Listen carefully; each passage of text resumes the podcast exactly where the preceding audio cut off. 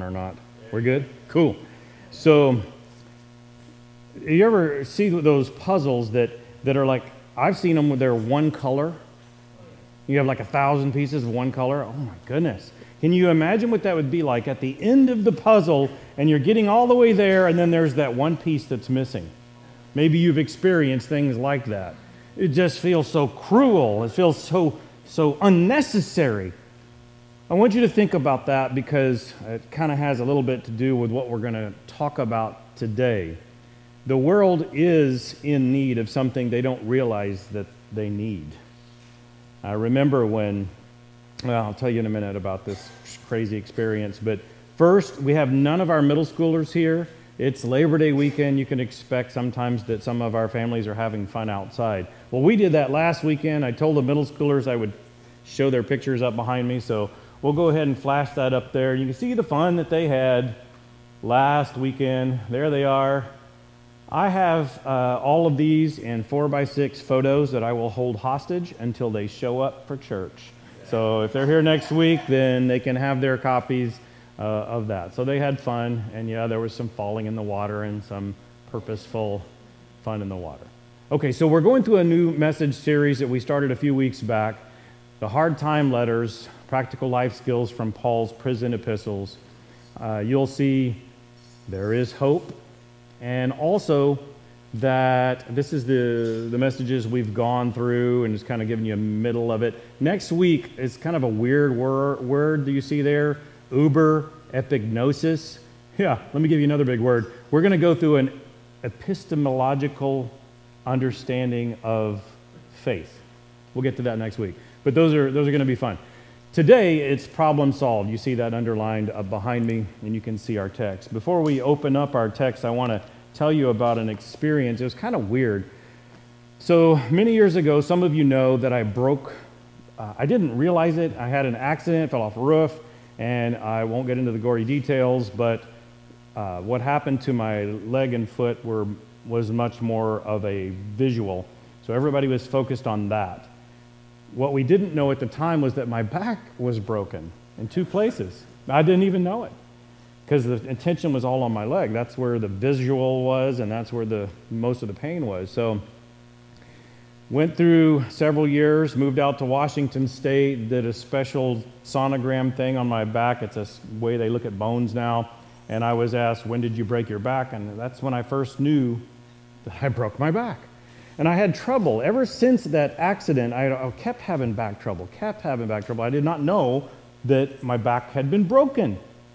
And I had a propensity of back trouble. And one day, finally, Stephanie convinces me, I think you need to try massage therapy. And my doctor was willing to sign me up for that. But I was like, I don't want to do that. And I don't want to do that. This seems awkward. Don't want to do that. And don't get this from me that I'm encouraging you to do this. I'm just telling you my story. So then Stephanie said, You know what? What if I'm in the room with you? Okay, I might try that. So we arranged that. She stayed in the room and went through massage therapy. And when I got up off the table from this hour, hour and a half, whatever it was, um, and the, the girl hurt me. I don't know if you've ever been through deep tissue massage, but that hurts. Uh, you know, they, they don't, it's not something that you do for pleasure at all. It's elbows like grinding into you. Anyway, I, as I got up off the table and the, the massage therapist left, Stephanie was there, I started laughing and she wanted to know, what are you laughing at? And I, I, I thought it was weird. It had been years since I had been able to just exist without back pain. I didn't know what that was like. I didn't know I needed that massage therapy. I, I, didn't know it. I just thought life was this way. I'm supposed to feel this pain all the time. I didn't know you could not feel it. I tell you that because our text takes us to a place where we kind of got to think of some other people who are like that. They people that don't know Jesus and they don't know they need him. I want to show you a picture of a person that was very special to me Wilbur, Wilbur Fields. He um, was a very, very odd duck. He was a professor. He taught, began teaching at Ozark Christian College in 19, I think it was 1965. He had already written some books, at least one. Um, his books that he wrote look similar to this. If you see these in yard sales, it's a green. Can you tell that's the color? Kind of a green color. It says College Press on it. These have been used in our Bible colleges for years. They're no longer in print, and they're very valuable to me. I, I snag them when I can find them. So if you find one at a yard sale at a good price, I'll pay you back if you grab it. And probably this is in our church library, this book here. And I'd like to put more in there of various ones, very valuable. I'm going to show you how you can get free copies. You won't get the hard copies. There you go, right here. Uh, what I did is I took a screenshot of this particular. I'm going to see if I can do that. Oh, you, we'll underline it. Uh, you go and there you go. There's College Press, see it written right there, and then abarc.org. That is where you want to go. That's a part of a ministry of American Rehabilitations Ministries. They do mostly prison ministries, but they are uh, very associated with uh, independent Christian churches like this. And you can go there and you click on the College Press series, and you can get all that were ever made of these green books commentaries through the Old Testament and the New Testament, and doctrinally super solid books. They're just out of print. but you can get free copies online, click a PDF version, or just have it on your computer. I wanted to show this to you because Wilbur Fields, the image I showed you before, who was a very odd duck, shaped my thinking and he shaped a lot of people's thinking. He was actually a very respected archaeologist as well. But Wilbur Fields, I think he taught for 36 years at Ozark Christian College. He was very humble, he was very sincere. I, I remember one of the first times I realized he's just as weird in private as he is in public. Uh, after he taught the 7 o'clock Old Testament history class that everybody wanted in, and everybody couldn't get in it because everybody wanted in that 7 o'clock in the morning Tuesday through Friday Old Testament history class. It doesn't sound appealing, really, but for a young person. But that guy was so full of energy. He, he was amazing, and he did things on purpose, I think, to be weird. Plus, he was weird on top of that. I remember when he was talking about David and Bathsheba.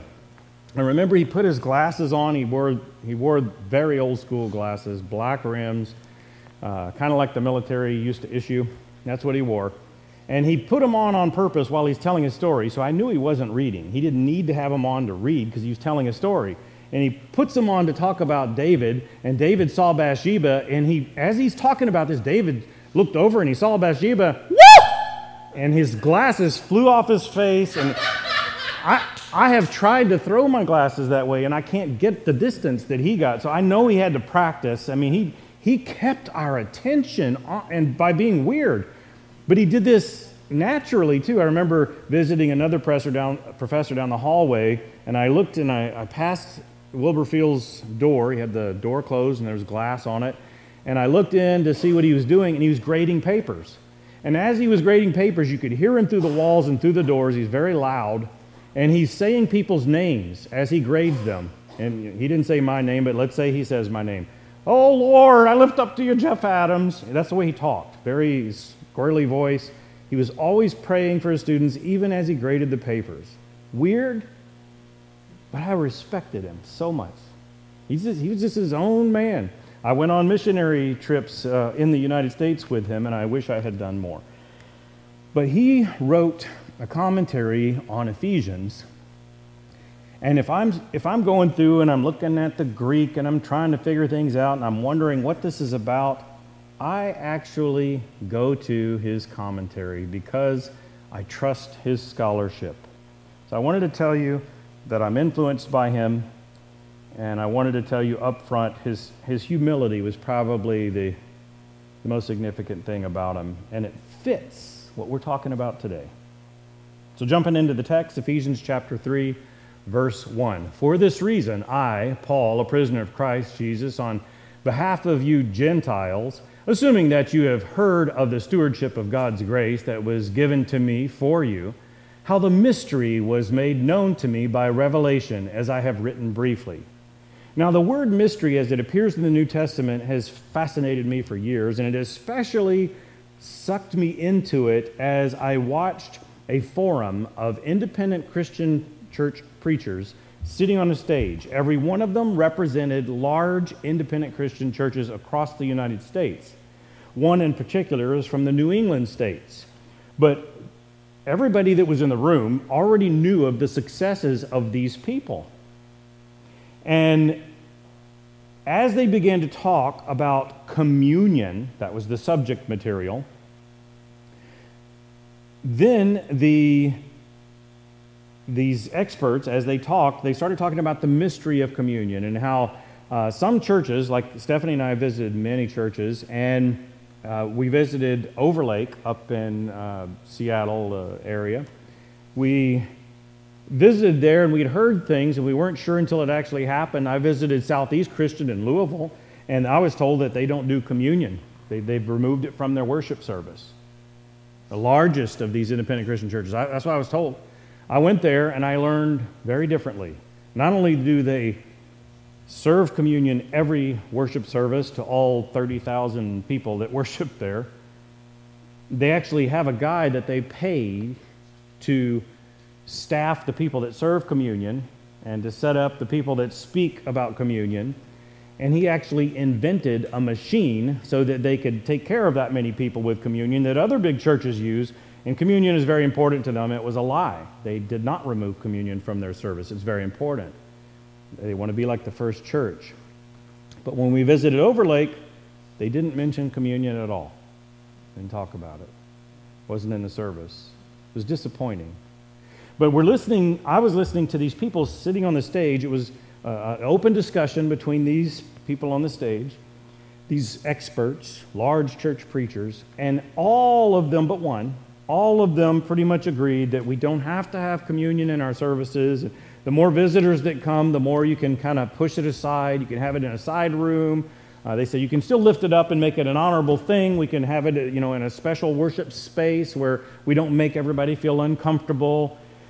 And the preacher from the New England states, who's a friend of all these people, others, he spoke last, and he walked up to a podium to speak. He didn't want to just sit in the chair. He goes, "I'm going to have to address this." And he goes, I'm sorry, you know, these are my friends. He said, but I completely disagree.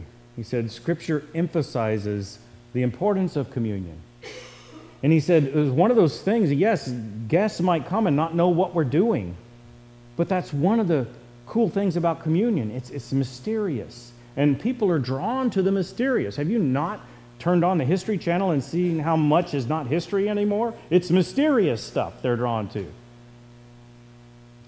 And so he, and then he won over the whole room. In fact, his peers, who had just shared a different opinion, applauded him when he was done.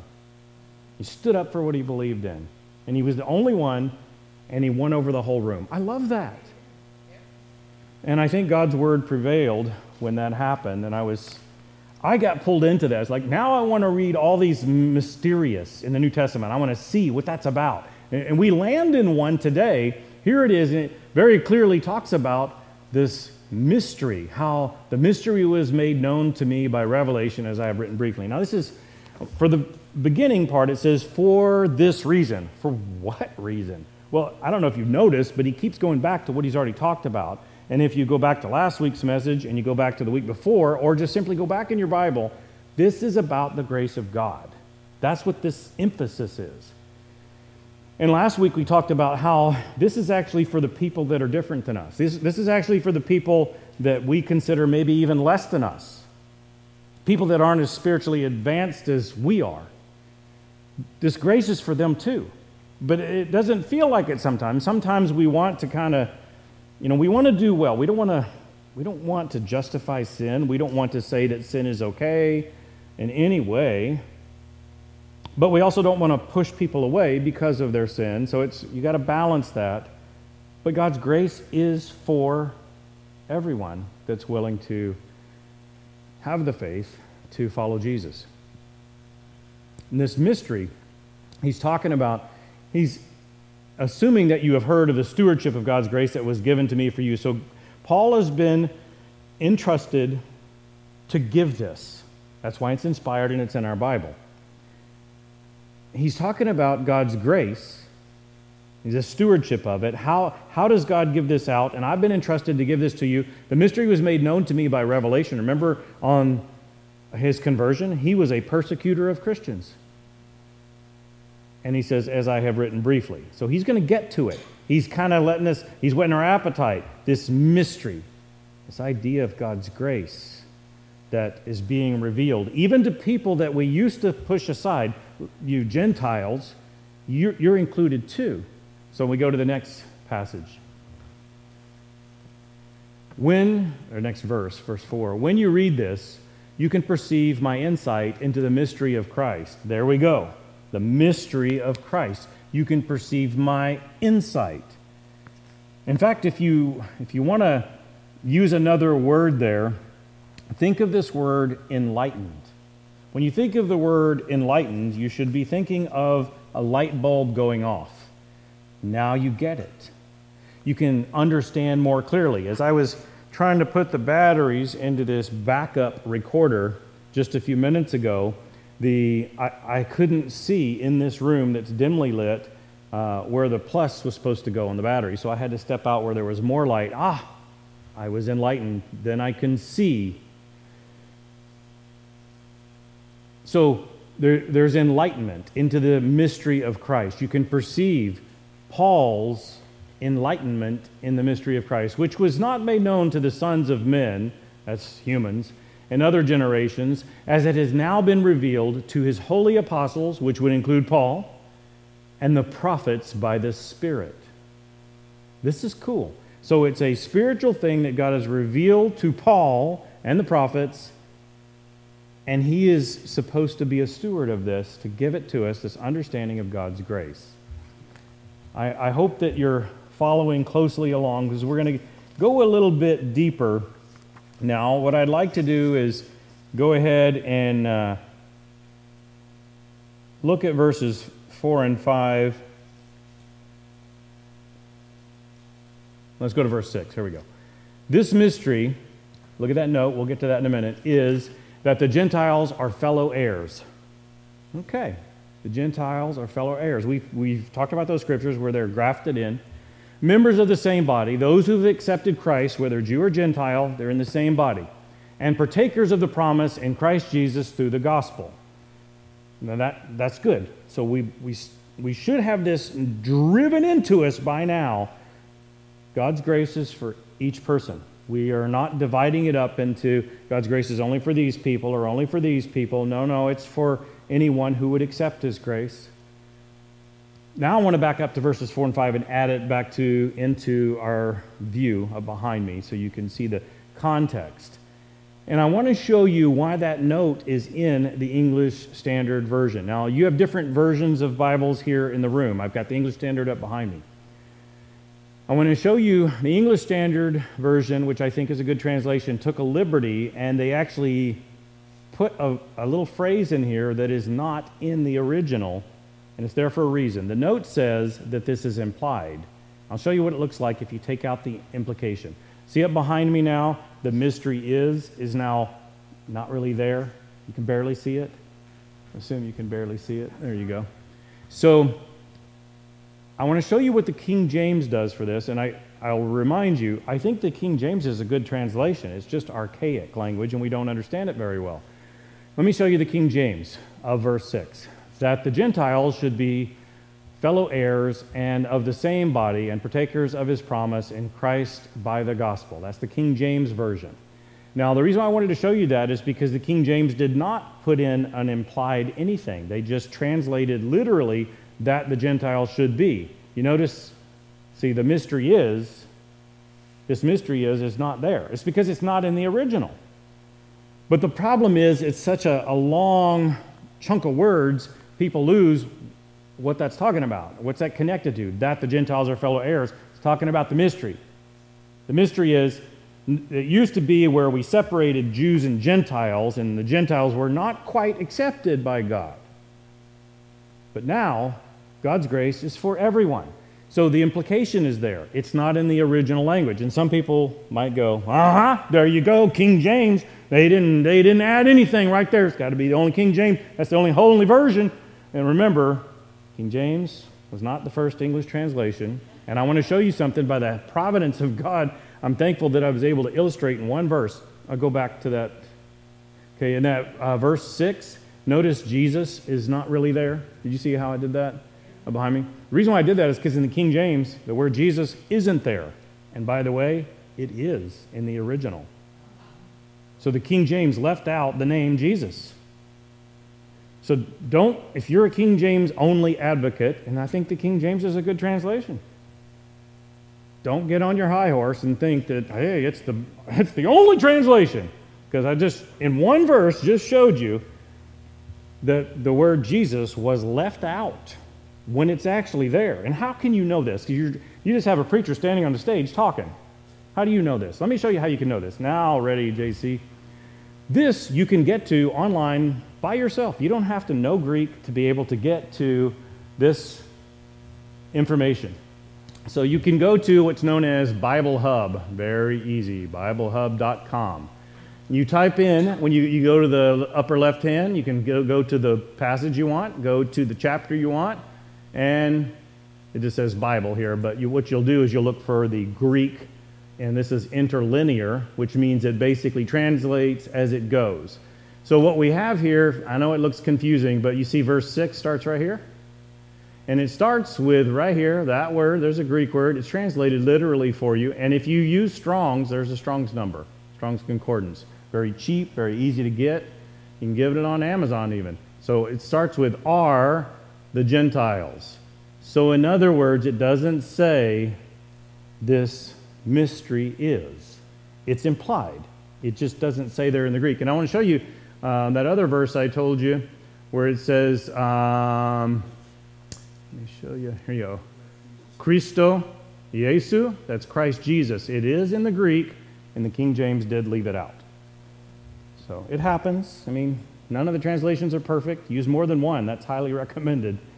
Um, just wanted to show you how you can get to that so you don't have to trust what the preacher's saying or the televangelist or the author in a book, you can actually go and look at it yourself. And I wanted to show that to you because we will get to some Greek in a, and very quickly, actually, the very next passage.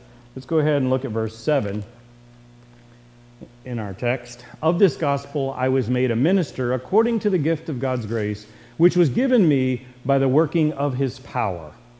This is a cool verse. Of this gospel, the good news of Jesus Christ, I was made a minister according to the gift of God's grace. So, Paul was made a minister because God had so much grace, he gave him that ability.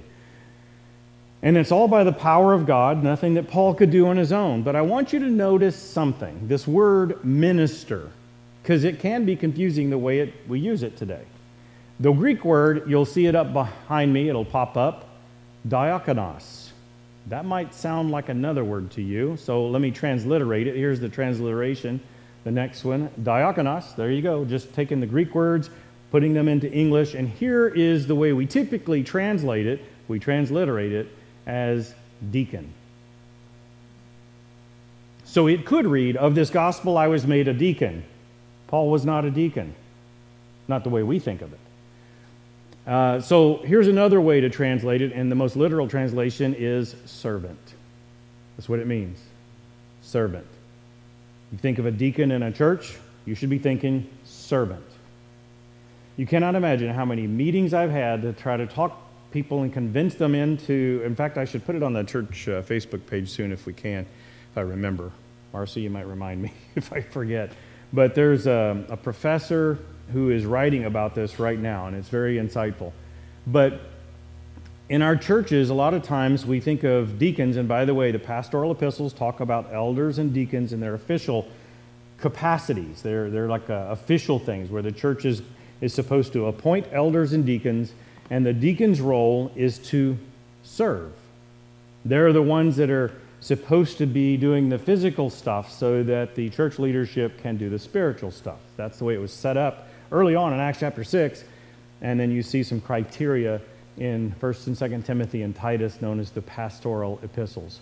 What you will notice when you see the word minister or deacon or servant, and by the way, it's not always when you see the word servant in the New Testament, it's not always that same word. It doesn't come from that same word. diakonos. But when you see the word servant, it necessarily has a particular connotation, especially as Paul is speaking.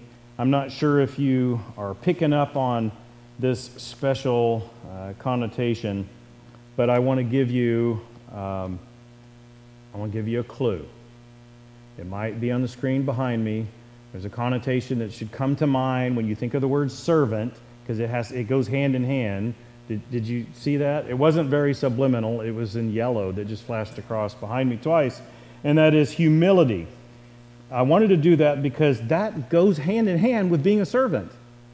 Jesus taught this, remember, when he washed his disciples' feet. The King of Kings, the person that would be King of Kings and Lord of Lords, bowed down and washed the feet of his disciples, teaching us how we're supposed to behave.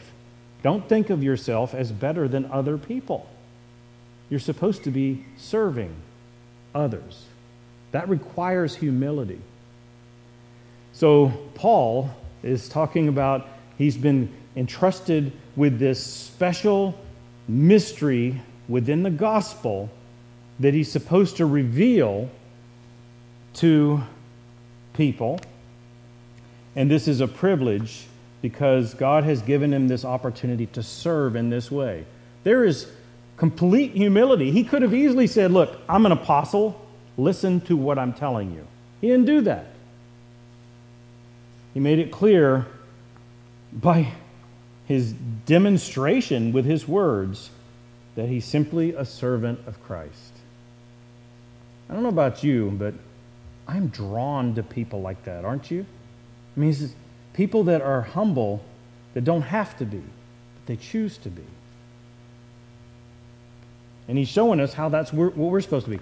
Christians, we have the grace of God. We've accepted Christ as our Lord and Savior. We know that this gives us a promised eternity with Him, and it's something that lost people don't have. We could act like we we're better, better than you. We're not supposed to do that. We're supposed to have a humble servant attitude, just like Paul is demonstrating here. He didn't say, I used to be just like those people. I used to go around having Christians killed. but I'm not so stupid anymore. He didn't do that. He's, I'm, I've been entrusted to serve people in this way, to deliver this idea, this mystery in the gospel of Christ.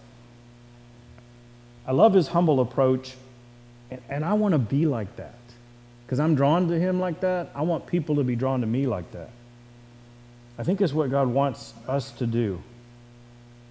Let's look at the uh, next few verses. To me, this is starting with verse 8, you'll see the subliminal, not so subliminal message there. To me, though I am the very least of all the saints, does you catch, are you feeling this? This, and by the way, saints as Christians, Paul's saying of himself, and he doesn't just do this here in Ephesians, he does it in a couple of other places the least of all the saints. I'm the least of all the Christians. Here's an apostle inspired to write this, and he's saying he is the least amongst us. We don't think of him that way, but that's how he thinks of himself. This grace was given to preach to the Gentiles the unsearchable riches of Christ. I love that. The unsearchable riches of Christ. No You, you, I hope you catch that connotation. No matter how much you look for the riches of Christ, you're not going to find them all. They just keep coming. And to bring to light, enlighten, for everyone what is the plan of the mystery, there it is again, hidden for ages in God. Now, about this time, if you haven't been, you ought to be drawn to that mysterious thing, like the History Channel thinks we all are drawn to this mystery that's hidden for ages in God. So he, this has been kept and it's now getting revealed by Paul, who created all things. And I love it every time the New Testament brings up the fact that things were created because all these people who want to try to tell me that my Old Testament is just figurative, no, it was, it was all evolution. It's all that. No, my Bible just reminded me no, we had a creator who created the way he said he did it who created all things, so that through the church, the manifold wisdom of God might now be made known to the rulers and authorities in the heavenly places. Now, this is the part where I said, okay, Mr. Fields, I'm going to have to go back and see what you have to say about this because I couldn't remember. I wrote, when I was in college, a 70 page introduction to Ephesians. So I should have remembered, but I couldn't remember. So I went back to his thing. And so, what is, what is this about? This idea that the mystery might, might now be made known to the rulers and authorities in the heavenly places. Well, it's exactly how it sounds. Whether they are good or bad, spiritual entities God wants to reveal this mystery. And, and Paul is not quite doing it yet. He's not quite telling us how this is supposed to play out. Well, maybe. Maybe he's not. Maybe he just did. I love this. I love this about Scripture. I love how God does this so subtly and it's right in front of our face. I want to underline this so you can see. Look at this. So that through the church, the manifold wisdom. And if you don't know what that means, that means it's, uh, it's, it's a bunch and it's various wisdom. How God's wisdom is just, it's all over the place, it covers everything, it's amazing. But so that through the church, the manifold wisdom of God might now be made known. Okay, all right, so, so it's now supposed to be made known. This, this manifold, this abundance and various wisdom of God this mystery is going to get revealed. This all should be made known. I don't know if you're catching this. It says, so that through the church. That's how it's supposed to happen. Interesting. Just so that we make sure that we understand what he's talking about, I have a visual up behind me. What you see is a triangle and an arrow and a circle.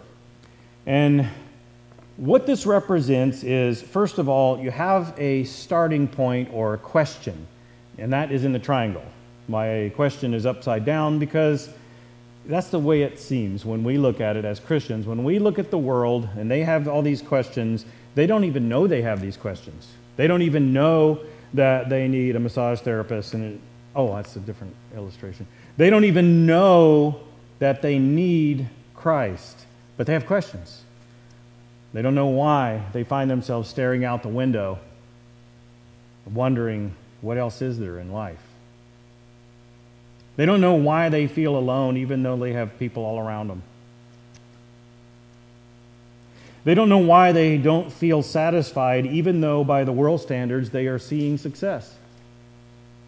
They don't know why they still feel empty when they're making a lot of money. They don't know why they still feel like they need true friendship, camaraderie, when they have friends. They don't know why they don't have that feeling of real family like others when they have family.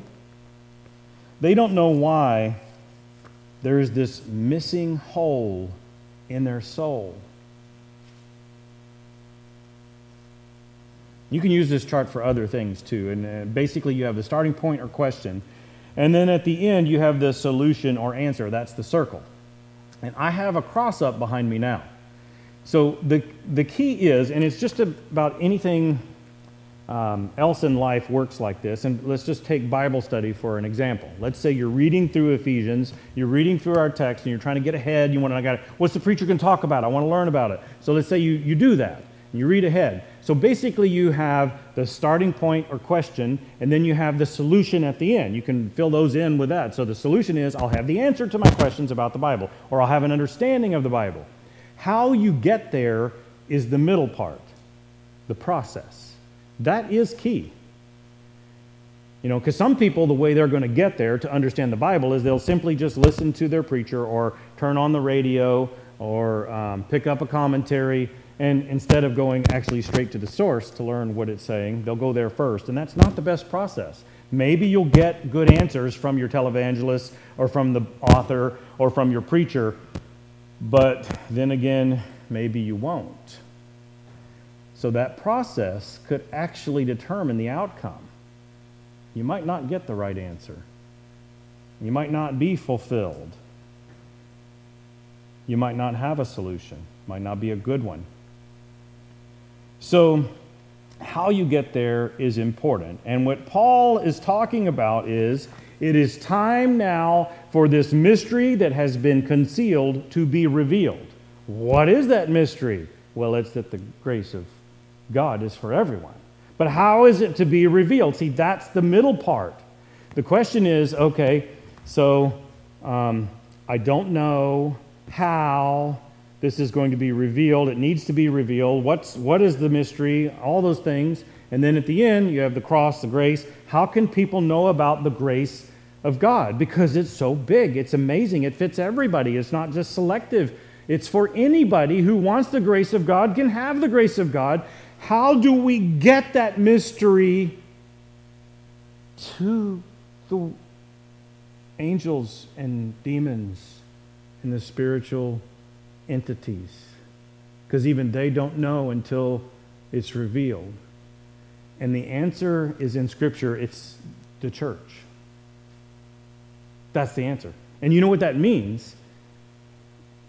That's us. That's, that's you and me. Us. Oh, we'll do that later. Oh, JC is so smart. He's, he's following my notes. Okay, so let's read that scripture again just so I can show it to you that it is, I'm not making this up, this is what it says. To me, Though I am the very least of all the saints, this grace was given to preach to the Gentiles the unsearchable riches of Christ and to bring to light, enlighten for everyone what is the plan of the mystery hidden for ages in God who created all things. So that through the church, manifold, the manifold wisdom of God might now be made known to the rulers and authorities in the heavenly places. So even spiritual entities it wasn't revealed to them, it's left to the church. Through the church, that's the process. We reveal to even spiritual entities that the grace of God is for anyone who would, who would receive it. Let me show you that chart again. JC got ahead of me a minute ago because I was getting ahead of myself.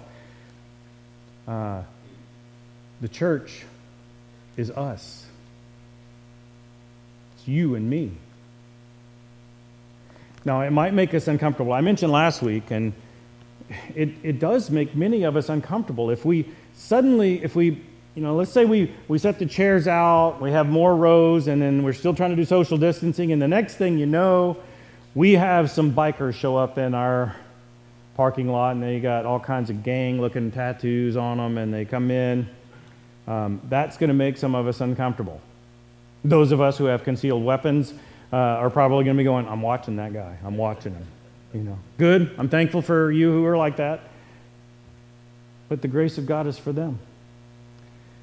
I was in a church. I was serving in a church in Indiana, and we had an, a problem that the church had never had. It was over 100 years old, and the way this church did things is when we had baptisms, we, had, we made the people put on robes. I, I try not to make people put on robes when they're baptized because I remember uh, we had a, an alcohol, uh, the county came to us and said, uh, We have an alcoholic. Uh, she can be released from the county jail if someone will make sure she takes this pill. It's, it's called Antabuse, and it makes them sick if they drink alcohol when it's in their system. They, she had to have somebody, and she had no family, she had no friends that she could mention. So the sheriff's department knew me. They contacted me and said, Hey, would your church be willing every day of the week to have this lady come by and make sure she puts this pill in her mouth and swallows it. You have to inspect the inside of her mouth. So we agreed. We had, we had a couple people doing that. I had to do it a few times. And the lady began to see Christ in us, not judging her. And, and she wanted to accept Christ as her Lord and Savior. And, and it was one of the times when we were forcing her to take her pill. She just said she'd been coming to church, but she said, I, I, I need to be baptized. Okay. So The ladies took her back. They made her put a robe on. She got baptized, and she was so excited she wanted to come out and greet everybody, and you could see through the robe, and she wasn't wearing anything underneath it. So I don't do that anymore. I don't make people wear robes. I tell them put on a dark shirt and dark shorts. That's what we do. Yeah, there you go. But one morning, there were seven people we were not expecting, adults, who came forward to accept Christ for the first time. It shocked me. I was like, whoa, that's a lot all at once. And, and seven people came forward, and we didn't have enough bathrobes. We had this man that was like six foot four trying to put on a medium robe. Like, you really want me to put this on? No, we'll get you some other clothes. And the reason why I tell you that story is because I had a meeting after we baptized these people. I had met them, uh, a deacon and I had met them. We saw them playing basketball. And uh, I, I got lots of stories about basketball. I'm not good at basketball. But we went and played basketball with them. And I know I'm not good, and I know I, nobody wants me on their team. You know, I'm mean. I mean, I'll bump people and foul people, but I, I'm not going to make shots, and I'm going to hog the ball, all that stuff. I'm going to I'm going to travel. Anyway, we played basketball with them, and ultimately we made friends with them. And, and these, these, were the, these were the town druggies. But they came to church, and seven of them came forward one Sunday morning. But there was a meeting after that. I got in trouble. We're bringing the wrong kind of people to church.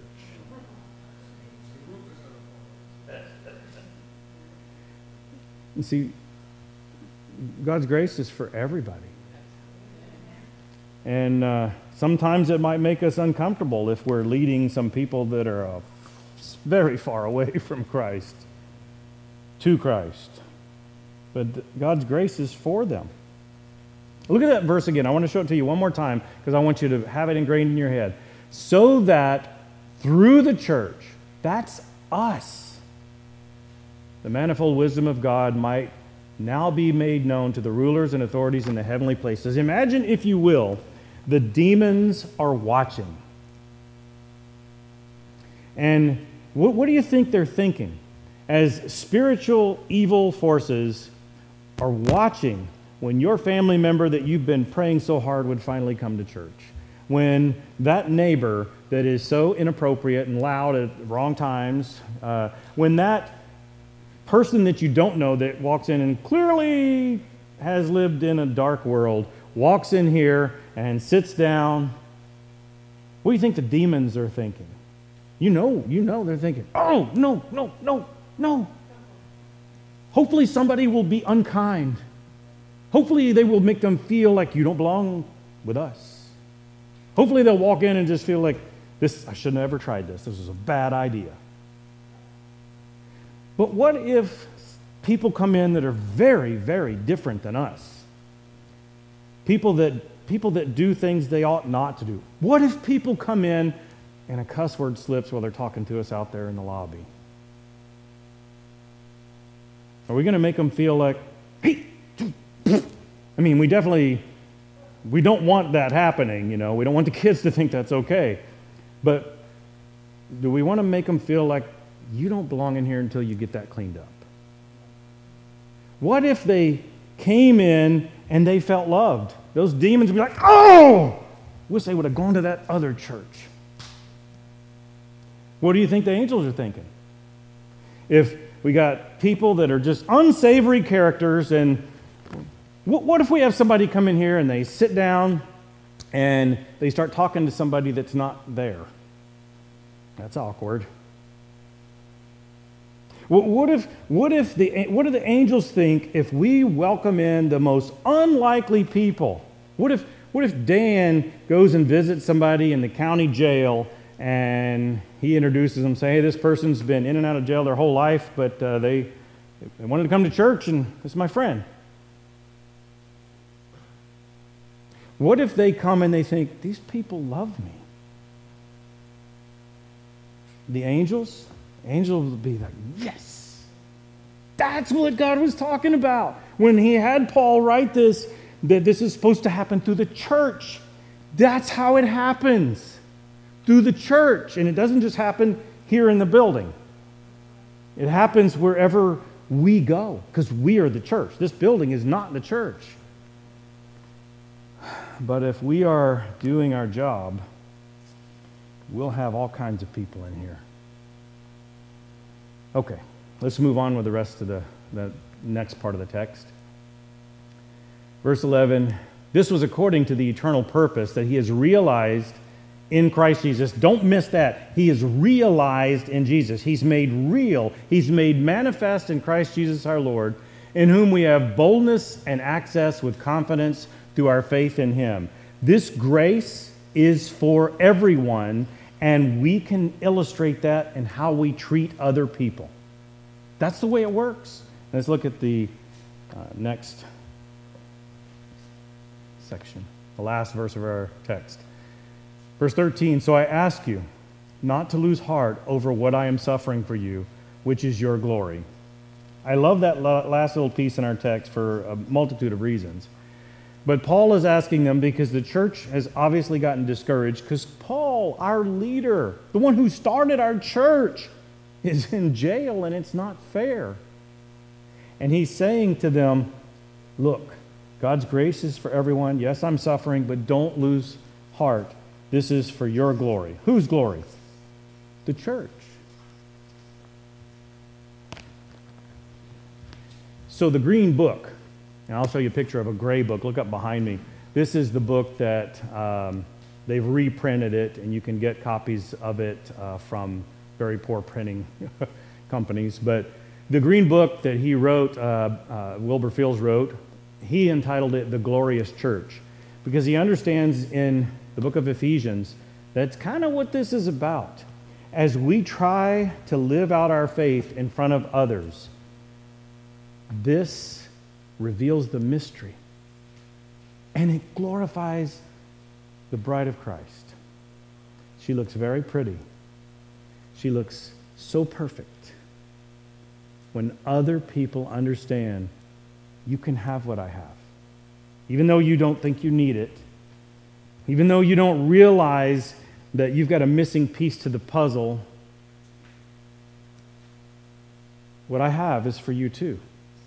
And that's what we as a church are supposed to be doing. And this glorifies the bride of Christ. So don't lose heart when suffering is going on, because ultimately, if we can live our faith out in front of others who don't believe, the bride of Christ looks beautiful.